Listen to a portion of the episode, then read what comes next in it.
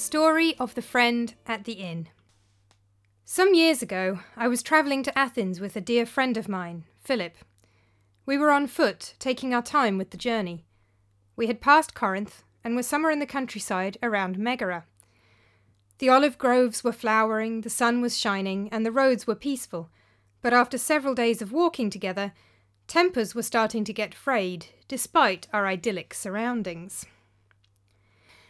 Demos, hold up! I've got another stone in my bloody sandal, complained Philip, stopping by the side of the road to shake out his shoe, a rather cheap light summer sandal. I'm getting hot, I said, rubbing my neck and squinting against the sun. It was mid afternoon, but it had been a hot day. Do you think we'll make it as far as Megara today? Maybe, but do we want to? Philip squished his hot foot back into his sandal. Didn't you say you have a cousin who lives around here? Could we stay with him? That's true. Yes, I'm sure Aristo would be happy to have us, I replied. His home is a bit small, but he might be able to squeeze us all in, just about. And I gestured towards the four of us Philip, myself, and our two slaves, Xanthias, Philip's, and Nicias, mine. I believe he has a daughter who may be ready for marriage soon, too. I attempted a wink, but it went a bit wrong, and turned into blinking against the sun again. Sounds good, said Philip with a grin. He looked ahead along the road. Look, there's a sign pointing to a taverna just up the road. Let's stop for a drink and cool off, then carry on to your cousin's for the evening. I'm not sure, I said slowly. If we're going to impose on Aristo for dinner, not to mention finding space for all of us to stay, I think we should get ourselves over there earlier rather than later. We should keep on going and rest when we reach his house. Oh, come on, I want a drink, complained Philip. He looked so grumpy, I gave in, and we headed down a small path that branched off from the main road towards the taverna. The taverna was a small, shabby looking building half hidden behind a grove of trees. A few desultory seats were placed outside, but most of the small clientele seemed to be inside in the rather dingy main room, drinking silently. I disliked it immediately, Though, of course, having not wanted to stop there, I was already in a mood to find fault with it. But it was really helping my case. It smelled funny, too. This place is nasty, Philip, I said. The sort of place I'm not convinced they even bother to wash the cups. Let's just carry on to Aristo's. I am really fed up of walking, and my foot is properly starting to hurt now, objected Philip, pointedly rubbing his foot to demonstrate. I just want to stop for one drink. Come on. Grumbling, I agreed, and we took a small table as near to the door as possible, with Nicias and Xanthias standing nearby, hunched against the dirty walls, making faces when they thought we weren't looking. We both ordered a cup of wine. When the server, who appeared to be the owner, brought it over, he looked us up and down in a way that was frankly creepy, taking in our rings, our shoes, and the two slaves trying hard not to touch the wall. You travelling, gents? he asked, and his breath stank. Yes, from Arcadia to Athens, said Philip cheerfully before I could send the man away without giving him any personal details. Ah, you don't know the area then, said the man, or anyone around here. No, I don't, Philip continued, while I tried to kick him under the table to make him stop. I've never been here before. It's a pretty place. He looked at me as if expecting me to mention Aristo, but I had no intention of prolonging a conversation with the slimy innkeeper and stayed stubbornly silent. It is, it is, agreed the taverna owner, though his face looked like he didn't approve. He squinted at us. You must be tired, he said, walking all that way. We do rooms as well. Why don't you put up here for the night? You can enjoy the local scenery for a little while and start fresh tomorrow. No, thank you, I said as politely as I could. I opened my mouth and drew breath to add that my cousin would be taking care of us for the night, but before I could speak, Philip talked over me and announced, What a good idea! Let's talk about it, I said through gritted teeth. Thank you, I added to the greasy man in a tone that clearly said, Go away. What's the matter with you? Philip demanded as soon as the man had turned away. You kept saying your cousin doesn't really have room for all of us, so why don't we just stay here? Philip, this place is a shithole, I exclaimed. And I'd like to see Aristo anyway. His place is only a couple of hours' walk away, and it's still afternoon. There's no reason we shouldn't carry on. If you're very lucky, you might catch a glimpse of his daughter, I added, trying to sweeten my voice and the deal with it. But Philip had barely heard that last part. Couple of hours? Do you know what that will do to my foot? he objected. There's nothing wrong with your foot, I said. Yes, there is. That stupid stone gave me a cramp, and I don't think this sandal fits properly, he said. We'll get you new sandals tomorrow, I told him. In the meantime, Nicias gives a pretty good foot massage. How about you let him have a look, see if he can get you up and moving again long enough to get to Aristo's? Philip sulked, but he couldn't think of a reason to refuse. Fine, he said, taking off his sandal and holding out his foot for Nicias, who bent down and got to work. We sat in silence, and I started to gulp down my wine as quickly as possible so we could get out of there. Things seemed to be going okay for a few minutes, but then Philip leant over to grab a bowl of figs from a nearby table. The sudden motion knocked Nicias off balance, and he sat down hard on Philip's discarded shoe. Hey! cried Philip, looking up in anger. Watch out for my stuff, you clumsy idiot! And with that, he boxed Nicias in the ears hard. Hey! I shouted back at him. It wasn't his fault. You hate those shoes anyway, and I'll thank you not to attack my slave, please. Oh, calm down. I haven't hurt him, and I'll pay you if I have, said Philip. That's not the point, I cried. Nicias did nothing wrong, and even if he had, he's my slave, and it's none of your business to punish him. Well, tell your stupid slave not to damage my things. Look at this sandal. And Philip held the item up for inspection. I have to wear this into town before I can buy more, and look at it, it's ruined. He waved it about so roughly that the bent shape of the shoe started to creak and break. Your slave damaged my property, and I don't see why I shouldn't discipline him for it, since you obviously don't do so often enough. And with that, he hit Nicias hard across the ribs with the now very broken sandal. I stood up in a state of cold fury now. That's it, I said through clenched teeth. I don't know what's got into you today, but I've had enough. Forget coming with me to Aristo's. You can stay here if you like it so much. There isn't room for you anyway. I'm going to see my cousin, who serves good wine. I threw the dregs of my cup in his face for extra effect. And I'll see you in the Agora in Megara tomorrow evening. Without waiting for a reply, I nodded my head towards Nicias, who was cradling his bruised side, and we strode out of the door. I saw Xanthias looking miserably at the grimy taverna as we headed out, but I didn't look back to Philip. I walked out without turning around and marched away.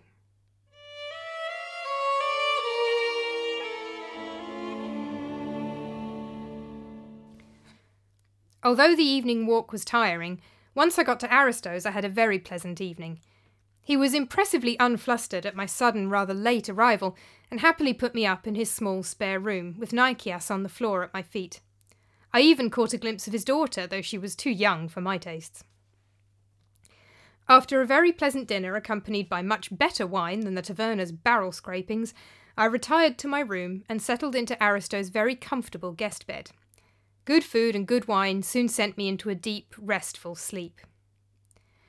It must have been well after midnight when I found myself in the grip of a truly unpleasant dream.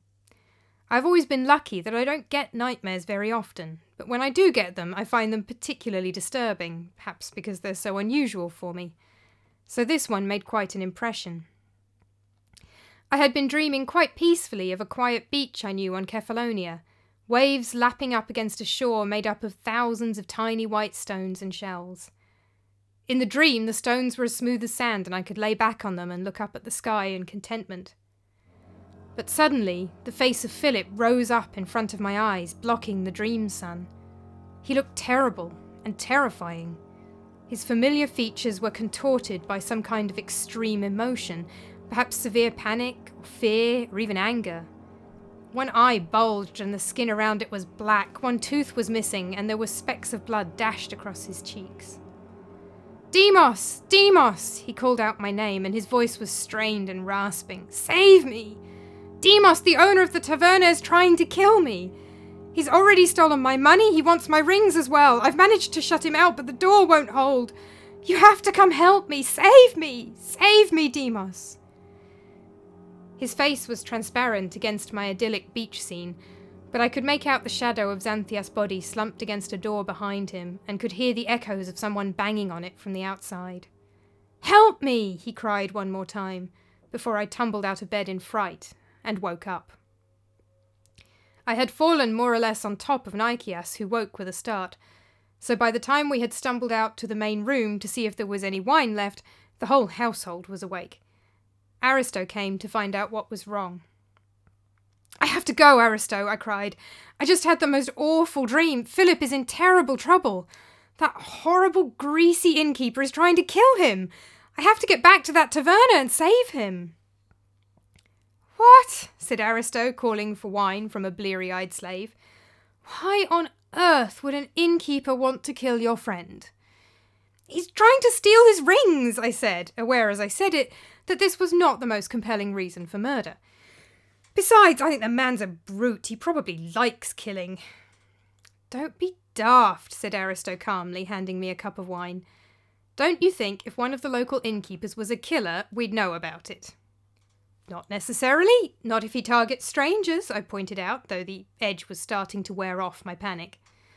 Okay, okay, said Aristo gently. But you said the taverna was a couple of hours away. If he's attacking your friend right now, wouldn't it be too late by the time you got there? I don't know, I shrugged. I could run. He's barred the door for the moment. If it holds out a little longer, I could probably get there. At the very least, I could try. Aristo rubbed his tired eyes and sighed. If you really want to, I won't stop you, of course, he said. But Demos, I honestly think you're overreacting. It was just a dream. Have you ever dreamed about something, anything like anything from real life? I thought for a moment. I once spent all day picking olives, and then spent all night dreaming about picking olives, I offered. That's different, said Aristo. Have you ever dreamed about something that then happened? I mean, last week I dreamed that all my teeth fell out, but look, they're all still there. And he opened his mouth in a big grin to demonstrate, making me laugh despite myself. You're right, I know, I'm being silly, I said. It felt so real, not like any other dream I've had before. I mean, I was having a completely different dream, but he just burst in there. It really felt like it was really him, if you know what I mean. I don't, said Aristo firmly. But I do think you really didn't like that innkeeper, and your imagination is running riot. Now come on, let's get back to bed and let all these guys, he gestured towards Nicias and his own slaves, get back to bed too. All right, I said with a sigh, getting up, but I still felt uncomfortable. Are you sure I shouldn't go back and check on him? I asked Aristo as he steered me towards the guest room. Yes, said Aristo, absolutely. Now good night. And with that, he closed the door on Nicias and myself, and I heard him pad across the main room to his own bedroom.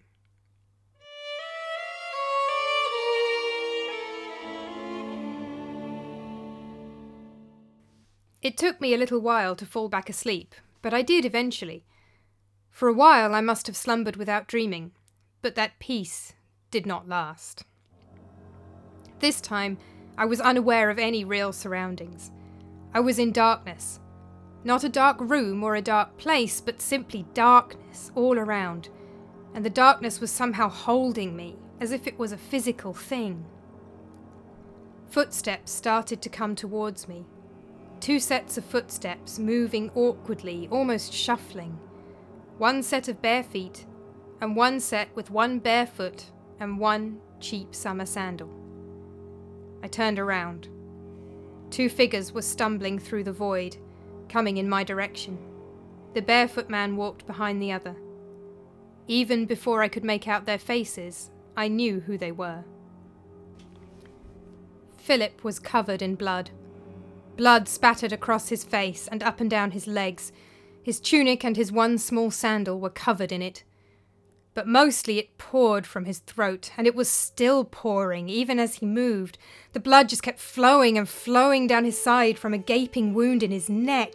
More blood than any one human body could possibly contain, and it wouldn't stop. His eye bulged even more around the black and purple bruise, even more teeth were missing, and his hair was matted against his head, full of blood and sweat. Behind him, Xanthias' head lolled as he stumbled along his neck one big blue and green bruise, his eyes and tongue sticking out of his head. I waited for what felt like forever as they slowly grew closer and closer. Finally, Philip stood right in front of me, so close I could smell the taverner's cheap wine on his breath. You didn't come, he rasped. I didn't come, I replied, tears welling up and flowing unchecked down my face. Why didn't you come? I had no answer for that. We waited, he went on unbearably. We held that door for so long. But we couldn't hold it forever, and you didn't come. I sank to the floor of nothingness and bowed my head, but Philip would not let me escape his accusing eyes. His bloodied hand gripped my hair and forced my head up to look at him. Since you would not help me when I still lived, he growled, you can at least bury my body and help my soul to cross the river. I nodded, his hand still in my hair, pulling it tight. The innkeeper threw my body in a cart and covered it with dung to stop the smell. The driver will reach the gate of Megara this morning. If you ever loved me, catch that cart and give my body the rites it needs. And with that, abruptly, he was gone, and I was awake, sweat soaking through Aristo's best guest sheets. I could not fail my friend again. A tiny part of me wondered if this was really just a dream, if I was racing off to Megara in the middle of the night for no reason like a fool. I hoped that was true. I hoped I would find nothing, and that I would meet Philip and Xanthias that evening, lounging around the tavernas of Megara, enjoying their wine and their dancing girls. But there was another part of me, the part that acts without thinking, the part we share with the animals that run from an earthquake before it happens, or the oracles that allow a god to enter their body and work through them. That part knew with absolute certainty that these were not dreams, and that I had lost one of my oldest and closest friends. And so I ran. I ran as I have never run before, or since. I ran like Pheidippides, I ran like Atalanta. I left Nicias behind. He had orders to tell Aristo where I had gone, and I didn't want him to slow me down. I ran and I ran and I ran, and I tried not to think, but just to keep my feet pounding on the rocky road all through the growing dawn. I reached the city gates of Megara early in the morning, the sun still high in the sky.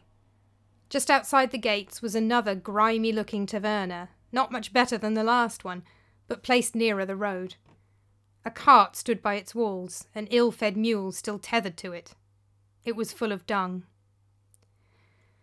Breathing hard, harsh gasps of air, I started towards the cart, and immediately became aware that it was filled with really smelly dung and underneath the dung, my desperate lungs could just about make out another smell as well something metallic and something almost meaty.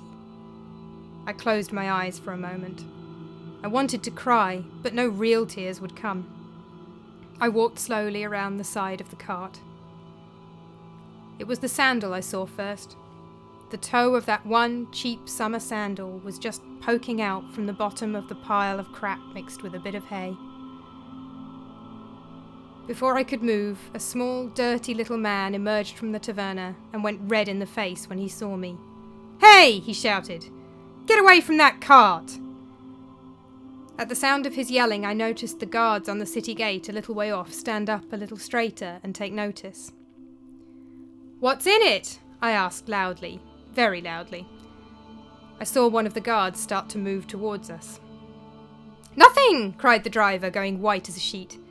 He glanced over his shoulder, saw the guard headed in our direction, and fled.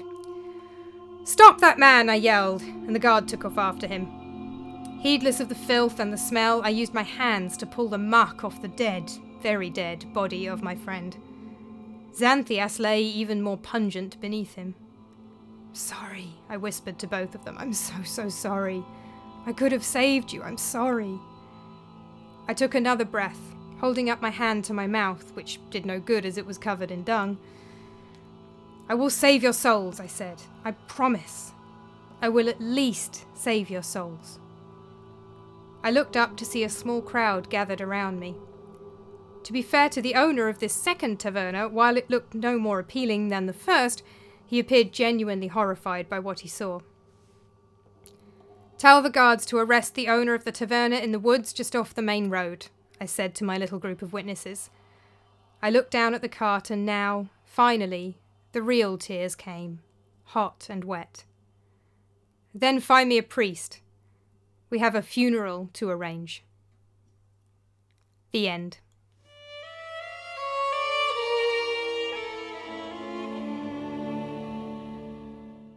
Hello, I'm Juliet Harrison. Welcome back to another episode of Creepy Classics. Once again, I've rewritten an ancient ghost story in a modern short story format, and now I'm going to tell you a little bit about the original and how I adapted it. This story is similar to the previous episode about the bath keeper in one sense, which is that this is real ancient folklore. Uh, it's the Roman equivalent of an urban legend. This is the sort of story that people are telling and retelling and retelling. So far, I've found it in two Roman sources. Uh, if anybody knows of any other sources that tell this story, please let me know because I'd be really interested to see them. It appears in Cicero's uh, text on divination, 1.57, and Valerius Maximus's Memorable Deeds and Sayings, 1.7. It's almost identical in both. I think Valerius Maximus probably used Cicero as his source uh, because they are very, they're so close. He's almost repeated Cicero word for word. But Cicero says the story is very well known, so that suggests to me that this is like it's like the guy with the hook hand who scrapes his way through the roof of the car, or the woman hitchhiking at the side of the road. It's, it's one of these stories that was well known in Roman culture and Roman folklore. I've actually placed my version in Greece. It's set in Greece. It's very specifically set near Megara in Greece. Both Cicero and Valerius Maximus say that. Uh, and you have a sense it's an old story. Um, so I've set it in Greece and populated with Greeks, but the texts we know it from are actually Roman, uh, Roman period and indeed Roman texts, Latin texts. So Cicero uh, is pretty well known. um, one of the most famous Roman writers of all time, uh, very important in the history of the collapse of the Roman Republic as well. Brilliantly played by David Bamber in the BBC HBO series Rome. I have a personal, intense dislike for Cicero. Um, I use him all the time. You you have to use him. He is a fantastic source of material, of evidence for historians. As a person, I cannot stand the man. Um, drives me insane. Uh, and his writing goes all over the place, and he's misogynistic, like most Romans. And anyway, on a personal level, I don't like him, but he's brilliantly useful. He is putting this story in this text called On Divination. This is a philosophical dialogue. So, patterned after the way Plato writes, but rather than having lots of speakers, this particular dialogue has only two speakers and Cicero has named the two speakers after his brother Quintus and himself. So you get a much stronger sense than you do from Plato that Cicero has a particular point of view, that he is arguing for a particular belief or lack of belief in this case. Um, he gives his brother basically this incredibly long uh, text talking about all sorts of different forms of divination, of prophecy, telling the future, and why the brother in the text says um, he believes in it. And then uh, equally long bit of text where the speaker Cicero, so his own in his own um, character, explains why it's all a load of rubbish. Which is interesting for many reasons, not least the fact Cicero was an augur. These are the priests whose job it was to interpret prophecies and signs from the gods. Um, but there's a lot more to get into on that subject than uh, we have time for. Um, the website that I use to access this text, called Lacus Curtius, has a fantastic summary at the top of the page with the translation of this text saying, uh, Summary, he doesn't believe in it, um, which is pretty accurate. So this story appears in Quintus's section of the dialogue. So it's written by Cicero, but the person telling the story in the text is his brother Quintus. And Quintus puts this forward as proof of divination. Cicero has him say this so he can later disagree. Cicero doesn't think dreams can be significant. And it's the dream that is of interest to Quintus when he tells the story. He says um, dreams can be prophetic. And Valerius Maximus includes it in a section on dreams as well. So, Valerius Maximus's text, Memorable Deeds and Sayings, is a collection of exempla. He's writing a little bit later than Cicero, first century AD rather than first century BC. And he's putting together long lists of examples that people can use for speeches. So if you need an example of a brave woman, you can go to Valerius Maximus's section on brave women and pick one out. If you need an example of a prophecy that came true, you go to that section. And this is the section on dreams that uh, he says revealed the truth, dreams that prophesied something. Uh, it's next to prodigies and miracles. So in both cases, the reason they're telling this story actually has nothing to do with ghosts, not directly. It's about divination and prophecy. The ghost is the mechanism for a moment of divination, for somebody finding something out that they couldn't possibly have known by normal means. And divination in the ancient world isn't just about telling the future, it can also be about finding out things you have no way of knowing in the present, like where something's hidden. Quite a lot of people asked oracles who the father of a child was um, who stole something. So it can be things that happened in the past, things going on in the present, but things that they have no way of knowing. Obviously, not having DNA tests in the ancient world. So that's what both authors are really interested in. The ghost is the mechanism for the divination, but they're more interested in the fact it turns up in a dream and that the dream reveals something that the dreamer couldn't otherwise have known than they are in the idea of a dead person communicating with the living. And in that sense, it doesn't actually matter to either author whether this is the spirit of the dead friend or not. It could be a god sending a dream, it could be a symbolic prophecy that the dreamer's brain is somehow linked up with. Um, he could be putting this kind of prophecy that he's getting into the form of his friend, and so on. On the other hand, I mentioned in episode 2 when I talked about Achilles and Patroclus that Roman ghost stories often do involve dreams. The idea that dead souls could access the living through dreams goes back to ancient Egypt, um, where it was thought when you were asleep you were closer to uh, the place where the dead are. So we can probably assume that they are thinking of this as a ghost. It, it is probably, this is the spirit of the man I've called Philip, they don't have names uh, in the story, um, who is able to visit um, his friend through a dream. And of course, we see two different um, instances of Philip's spirit visiting his friend. One of them is a classic crisis apparition. Um, crisis apparitions are ghosts appearing to people far away at the moment of death or just before or maybe just after. This is a really common form of ghost story. There are loads of examples of it. So the bit where Philip turns up and says, Help me, help me, he's killing me, it's particularly dramatic crisis apparition. Crisis apparitions more often just sort of sit there. Um, Wilfred Owen's brother said he saw um, Wilfred Owen uh, when he died, um, just sort of sitting, looking at him. So a crisis apparition pleading for help is uh, maybe more a storytelling thing, um, but that is pretty common. And then the second appearance is extremely common form of ghost story in the ancient world and beyond, uh, which is, of course, the murder victim asking for vengeance. Um, he wants his friend to avenge his death. And in the ancient world, he also needs to be buried properly, and we've talked about this before. It's incredibly important um, for the body to be properly buried, otherwise, the soul can't cross into the underworld uh, and will be restless.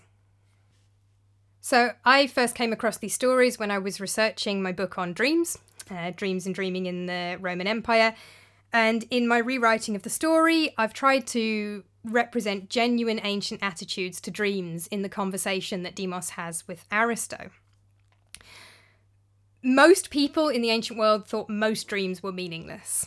Uh, there were dream books. There were books saying, you know, if you dream this, it means this. If you dream this, it means this. And we have one of those from Artemidorus in the second century. So the writers and readers of those books may have thought every dream might have been significant. Those books still exist today. So I think the proportion of people that believed that is about the same as today. There is clearly an audience for those books and people are still writing them, but the vast majority of people would say no, dreams are meaningless. In the ancient world, they would tend to say most dreams are meaningless. The idea that some dreams might be significant, a god might visit in a dream, a dead person might visit in a dream, or you might have a symbolic dream that means something, that idea was quite prevalent. So they would have considered it possible, or most people, some people wouldn't have believed in any of it, and Cicero doesn't. Um, in On Divination, he's quite firm on that. Um, for a lot of people, it would have been a case of thinking some dreams might be significant, most of them aren't. So that's what I've tried to represent with Aristo, and that is a feature of the original story that there is that is key to this story. And it's the reason that Cicero and Valerius Maximus are both telling it because they're both talking about how important dreams can be. The fact that um, this is the point that Quintus is making in the Cicero dialogue, and it's the reason Valerius Maximus includes it in his collection of exempla the idea is dreams might be significant. And the fact that there is a first dream that the dreamer ignores is crucial because it's saying, beware, don't ignore a significant dream. You know, be aware that a dream might be important. Cicero himself disagrees with that, but it's a common story, he says, so that is at the root of what the story is about. I also included a genuine typical dream from ancient Greece, which also has more modern examples of the teeth falling out. Um, that is a common dream across several different cultures. Um, so I threw that in there. And of course, we've seen the need for proper burial again, which is a really regular theme. In these stories, and ghosts that turn up in dreams are frequently asking to be buried properly. So when I was adapting the story, um, the story itself is only a paragraph long. So I have obviously expanded it significantly in adapting it. I created an argument between the two friends to explain why they're not staying together. Um, both of the original versions just say one stayed at an inn, one stayed with a friend or a relative. It could easily be a space issue.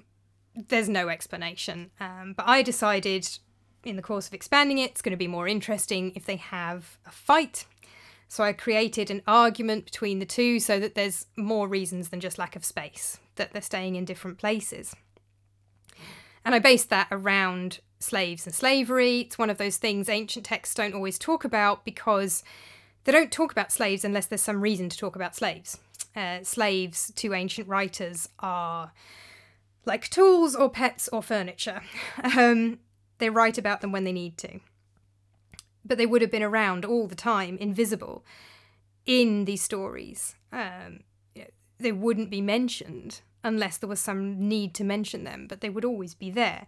So I threw in a couple of slaves, and I had the argument centre around um, mistreatment of slaves. This is one of those things where every person would be different. Stoics argued you should treat your slaves well. Christians argue you should treat your slaves well. Never argued against slavery as a concept, they thought you should treat them well. Some people thought you should treat slaves well. Some people believed in more of the carrot than the stick. Others less so. And the way ancient writers talk about the training of slaves, and indeed women sometimes, uh, is often similar to the way modern writers might talk about training dogs or possibly children. Um, but that's why I've represented that in the way they talk and in the conversation they have. You know, it's the co- sort of conversation that I would have about my dog. Don't you discipline my dog. Um, that is genuinely how the ancients often write about slaves in things like Xenophon's Oeconomicus. I've also clearly differentiated between the two characters in how they treat their slaves I don't think either of my two characters are completely horrendous, but Philip is clearly not quite as nice as Demos. And I've also included a bit of a clue to that in the names.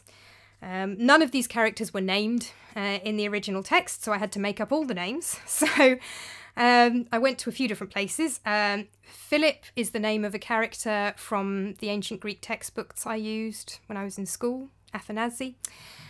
Aristo is a character from Caroline Lawrence's Roman Mysteries series. Uh, he is a Greek living in um, Italy. Uh, and that name is relatively common anyway. It means best. Demos uh, comes from words for people.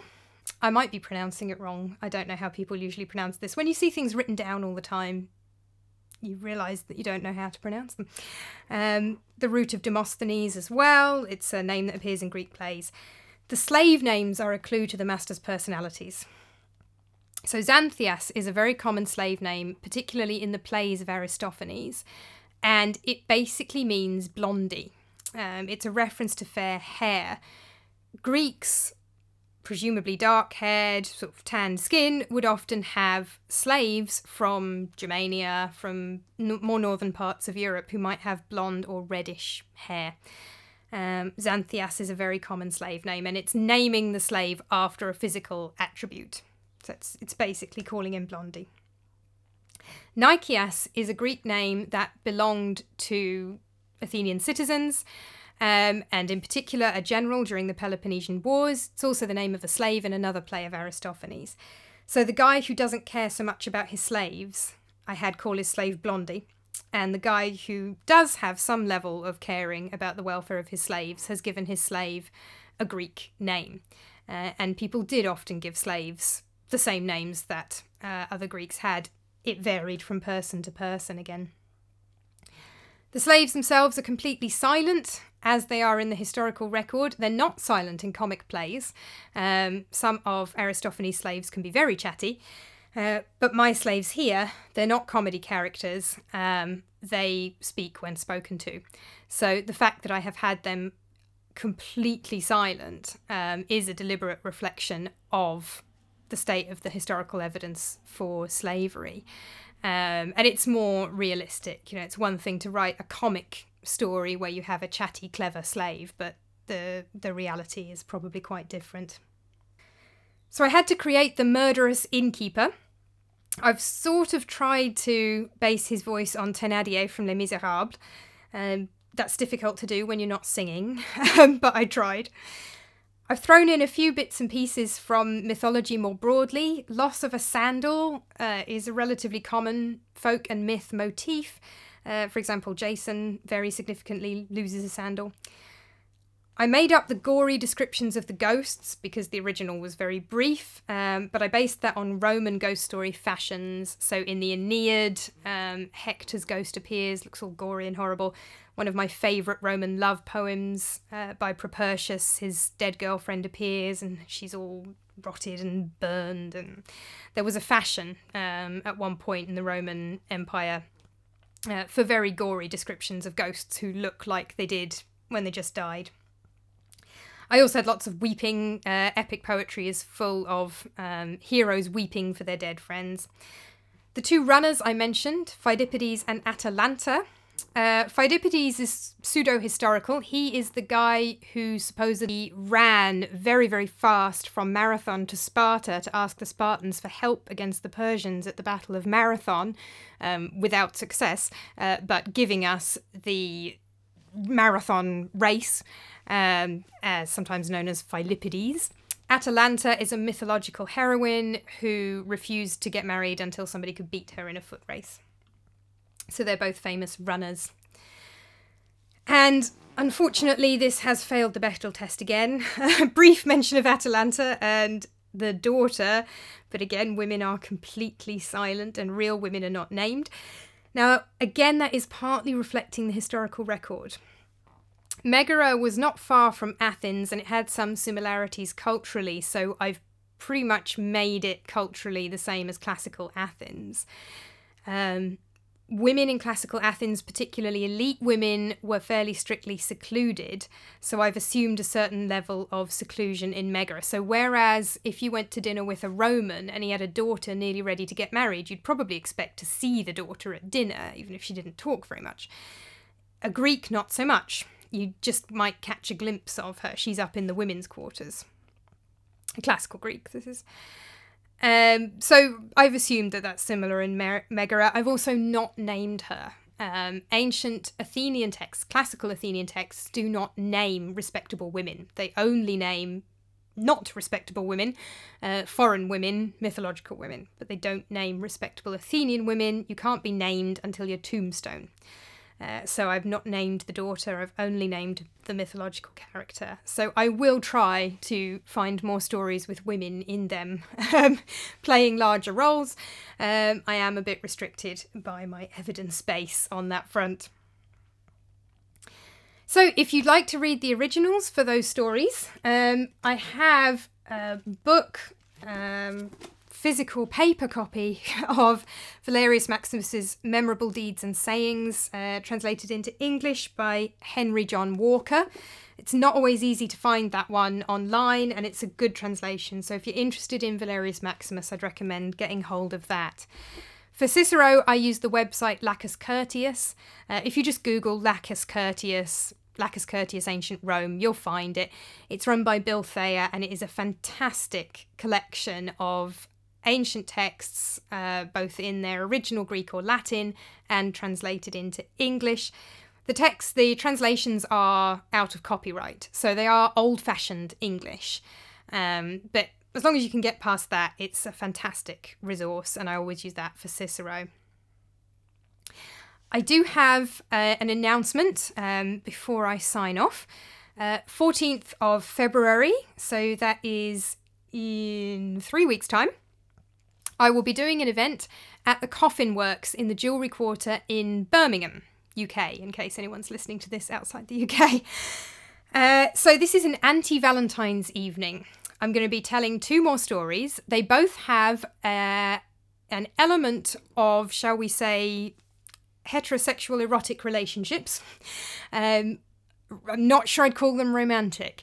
Nothing ends very well for anybody. So it's really more of an anti Valentine's thing. It's, you know, are you fed up of Valentine's Day? Do you want to come and hear just how wrong a romantic relationship can go?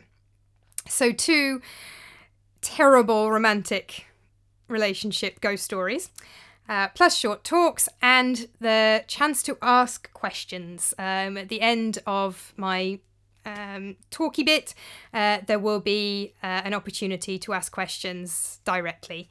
Um, and these will all be told in the spooky atmosphere of the Coffin Works in Birmingham. Um, so I'm really excited about this. I'm really looking forward to it. So if you can, and if you're anywhere in the area, do come and join us. Tickets are £15. If you go to the website for Coffin Works Birmingham and go to their page What's On, then you'll find the link to book your tickets. And I will do my best to have some more women in my next episode. So do join me next month uh, for more Creepy Classics.